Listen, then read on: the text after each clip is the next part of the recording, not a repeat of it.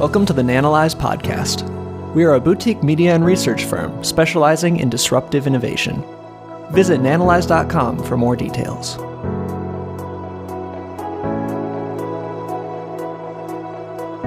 It's 2024, and we find ourselves looking for a new dividend stock to buy. The reason for that is our 30 stock dividend growth portfolio just lost a constituent. That's Walgreen Boots Alliance.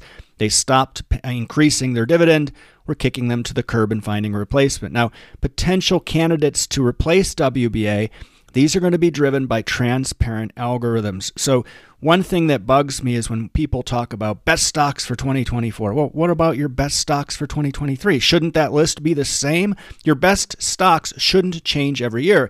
Now, here at Nanalyze, we manage two portfolios disruptive growth and dividend growth.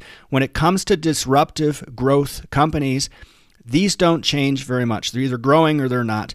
But when it comes to dividend growth, our best stocks can change over time because we use a objective, transparent algorithm to identify them.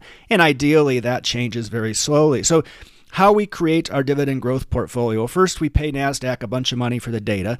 Then we aggregate that and figure out a list of companies that have not only paid, but increased their dividend for at least 25 years. That's the concept of a champion or an aristocrat. Then we're left with 150 companies that have done that. Then we apply a market cap filter on that list, and we're down to 80. Then what we do is calculate Q scores. We'll talk about what those are for all the universe members. And then what we're left with, then, that list of 80, we select our constituents for our portfolio using an industry diversification approach. I'll show you what that looks like. Now, some industries are going to be more represented than others. In our universe here, you can see the total number of names in this table for each particular sector. So you see industrials has the most names at 21, then you have staples at 15, and you go down the list here. Now, uh, you can see what we're holding. That's the holding column there. So you see Staples is now four. That used to be five. And so we're holding 29 stocks. We lost one, right? Target should be the number of stocks we want to hold 30 divided by the number of sectors. So we should be holding three in each. Well, uh, sometimes that becomes very difficult to do because not all the names in each sector we find compelling. Now, some of you might be asking, uh, where's the 11th sector? So, according to GICS, there's 11 sectors. Well, telecommunications is missing because they actually have no constituents right now. And then, um, what we'll do when we're selecting through this is we'll take into account Q scores and uh, real estate and utilities are going to be exceptions here because they have low Q scores for a number of reasons. Real estate doesn't have uh, international exposure, typically, REITs, and they also grow their dividends quite slowly, and so do utilities. Now, logically, when we're looking for a replacement, we'd look to add the next highest Q score entry in consumer staples. We say, all right, we want to replace WBA, they were a consumer staples company, with the next highest Q score. Now, here's the next highest Q score for consumer staples. So it's uh, MKC, that's McCormick's, I believe, and they produce spices or whatnot. It's classified as food and tobacco. Uh, the let me explain the numbers here real quick. Q sum uh, this is taken right from our analyst who's working on updating our Quantigence report right now as I speak. Uh, Q sum is the new Q score, and the last Q score from six months ago is um, last Q minus S. So there's a difference here of 1.1, and that can be explained when you look at the factors that um, come together to form the Q score. So what we can now do is say, all right, that uh, because we understand this strategy, we work with it all the time. We know that a Q score of 14 is uh, relatively low compared to some higher Q score alternatives. So what we can do is this: we can say of that universe of 80 stocks, let's look at the highest Q scores we're not invested in. Okay, and here's that list: it's CAT, CNI, Lin, GGG, and EXPD. We're going to talk about all five of these companies now.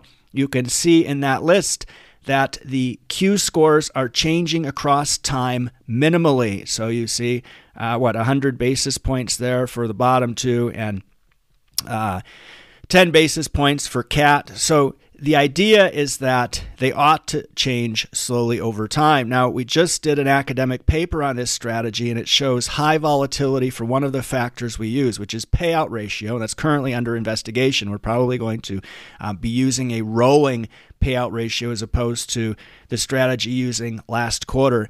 Uh, that only makes sense. Now, industrials are overrepresented in this short list. You can see here, right? We have one materials company and four industrials companies. So let's start with that one materials stock. So that's Linde this article from the Motley Fool, uh, BS article. Three hydrogen stocks to make you the millionaire next door.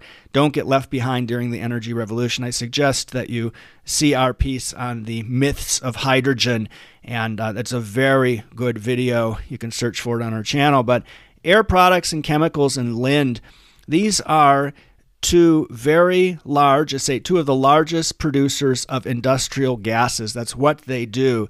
So this is really a Pepsi versus Coke situation. When we look at a industry and we're selecting constituents from that industry bucket and we come across two that are relatively the same like Pepsi and Coke, we choose one. We don't hold both. Now, of course you can hold both, but we choose one and then opt for a sub industry classification that's different. So that's what we've done here in the materials sector and we're holding air products and chemicals. We wouldn't hold Lind for that reason. We would pass on them. So that's why we wouldn't consider Lind as a company to replace WBA. That leaves us with four industrial stocks. We have Caterpillar and Graco they both are involved in producing equipment. And then we have transport. So we have a railroad company. It's what it says on the tin Canadian National Railway Company. And then we have Expeditors International Washington. So they provide logistics services, air freight, ocean freight.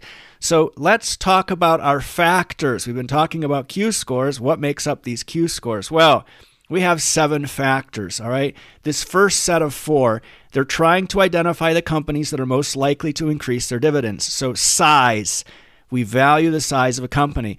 That increases the likelihood they're going to survive because larger companies can take advantages of economies of scale. Uh, they have more favorable terms when it comes to loans and access to capital. Then we look at payout ratio.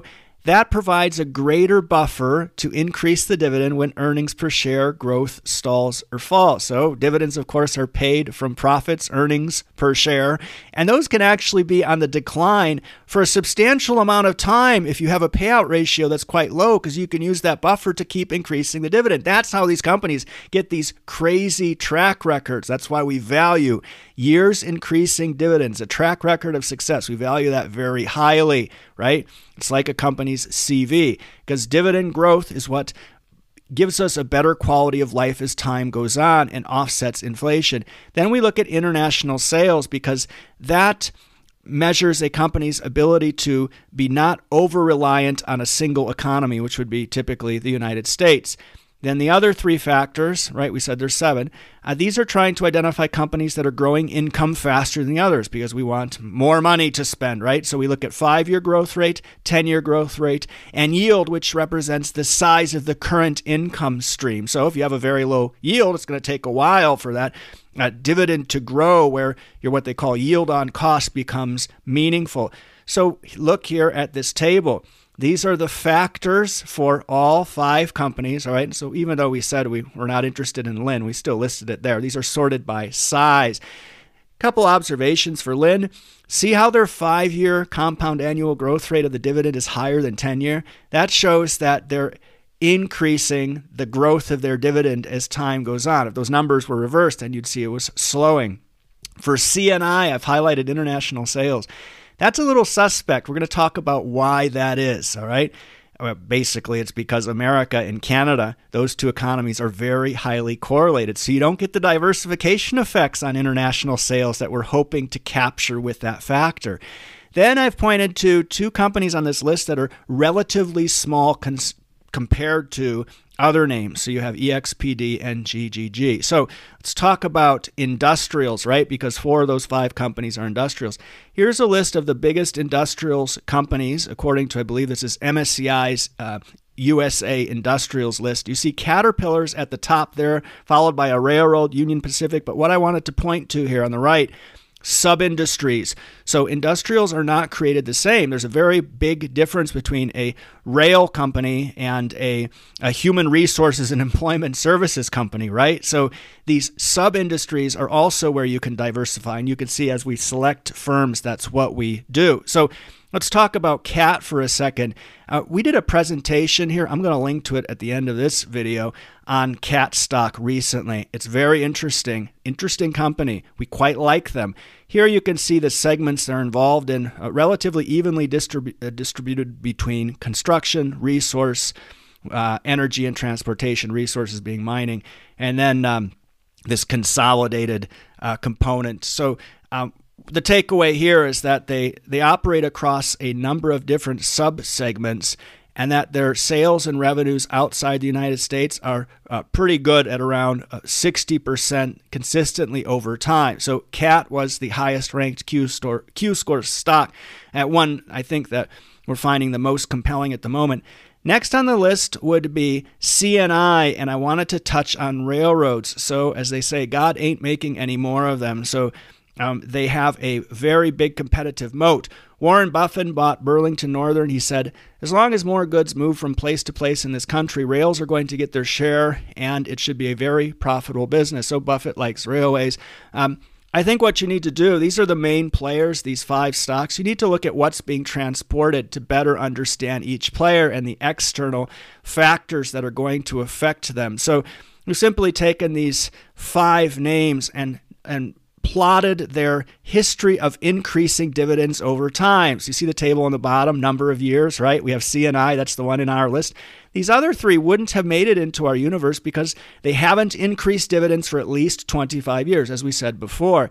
And you see CSX 19, Union Pacific 17, Nor- uh, Norfolk Southern is at 7, and you can see the yield and the dividend growth over time. But where is CP on this list? So Canadian Pacific Kansas City Limited. Well, they don't even come across our radar at all because they haven't been increasing their dividends consistently over time. I just pulled this from the investor relations section of their website. Without a track record, we said this before, it's very important. There's no predictability for increases. There's no pressure on the company to increase the dividend. They can do anything. It can de- decrease at any time, increase. There's not that track record is very important because then it sets precedent. So for us, Dividend growth means a lot. This wouldn't be a company that's on a radar for that reason. Now, I wanted to touch on the other two smaller names. Uh, if you saw a recent presentation on Jesus's portfolio and he looks for growers, not showers, he might find these two companies interesting. Expeditors, first of all, this firm needs some investor relations. You can't just take your 10K, slap a two page cover sheet on it, and call it your annual report. So you're stuck with having to really dig into that 10K to figure out what it is they do. I just pulled this simple chart. Looks like they offer custom brokerage and other services, ocean freight and air freight with it appears, at least in 2022, that air freight was the biggest component. Uh, I'd be curious to start looking at external factors. When I worked at MSCI, we built a tool that would let you shock a multi asset class portfolio with different scenarios. It could be the uh, invasion of Iraq, it could be any uh, geopolitical event was super interesting. Be interesting to shock this portfolio with the Houthi issue, right? So all those ships, you, you would think it benefits them, right? Because they're they're having to ship goods further, but you don't know. You have to look at their contracts and set up. So you, you want to understand the economics of this business better. We haven't taken the time to do that. Clearly, we just slapped up this simple chart, but you can see there are factors along the bottom here. So yield's quite low uh, when we invest in a firm, starting to go around one percent is just it's it's low. And when we actually penalize companies with a yield under one percent, because that's the whole point, right? Is to get a dividend yield off what you're holding. Though they have strong growth double digits there for their dividends, so it would uh, take wouldn't take too long for them to uh, increase that over time, low low payout ratio. Then that brings us to Graco. Uh, you see here they're quite dependent on construction. That's fine. I looked at their product set. Literally, it's anything that gets sprayed that you can think of. So, con- construction workers, contractors, they spray lots of things, whether that's paints or coatings, things like that. You can see the breakdown here. Contractors at 46%, industrial firms that use this spraying equipment and then process. Uh, Americas, they're about 40% international revenues. You can see the factors along the bottom there. So, quite high dividend growth rate, but it's slowing. You see 10 year CAGR at 18%. That's remarkable. Uh, down to 15% at the five year CAGR.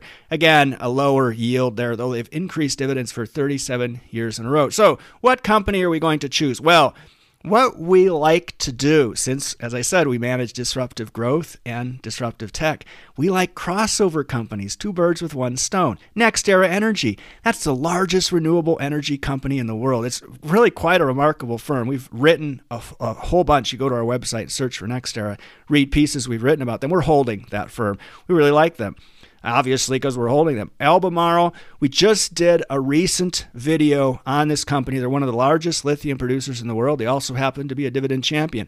IBM, cloud something, something, quantum computing, IoT, uh, Watson, they're doing all this stuff, but um, they're, they have a lot of cash cows in that business, and um, we're holding IBM actually crossover there between uh, dividend champions and tech. Roper, very interesting collection of software businesses. If we had to choose a technology company today that was a dividend champion, it would be Roper.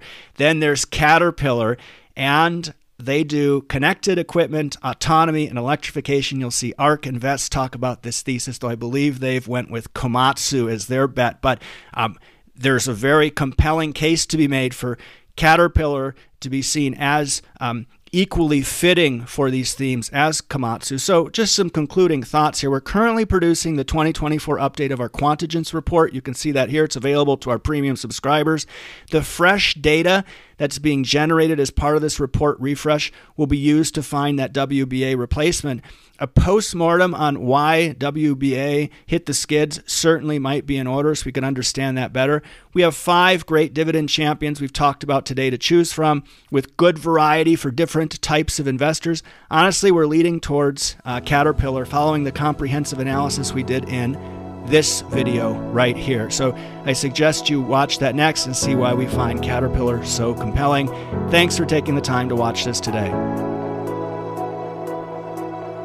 Thank you for listening to the Nanalyze podcast. If you found this information useful, please share this episode with a friend.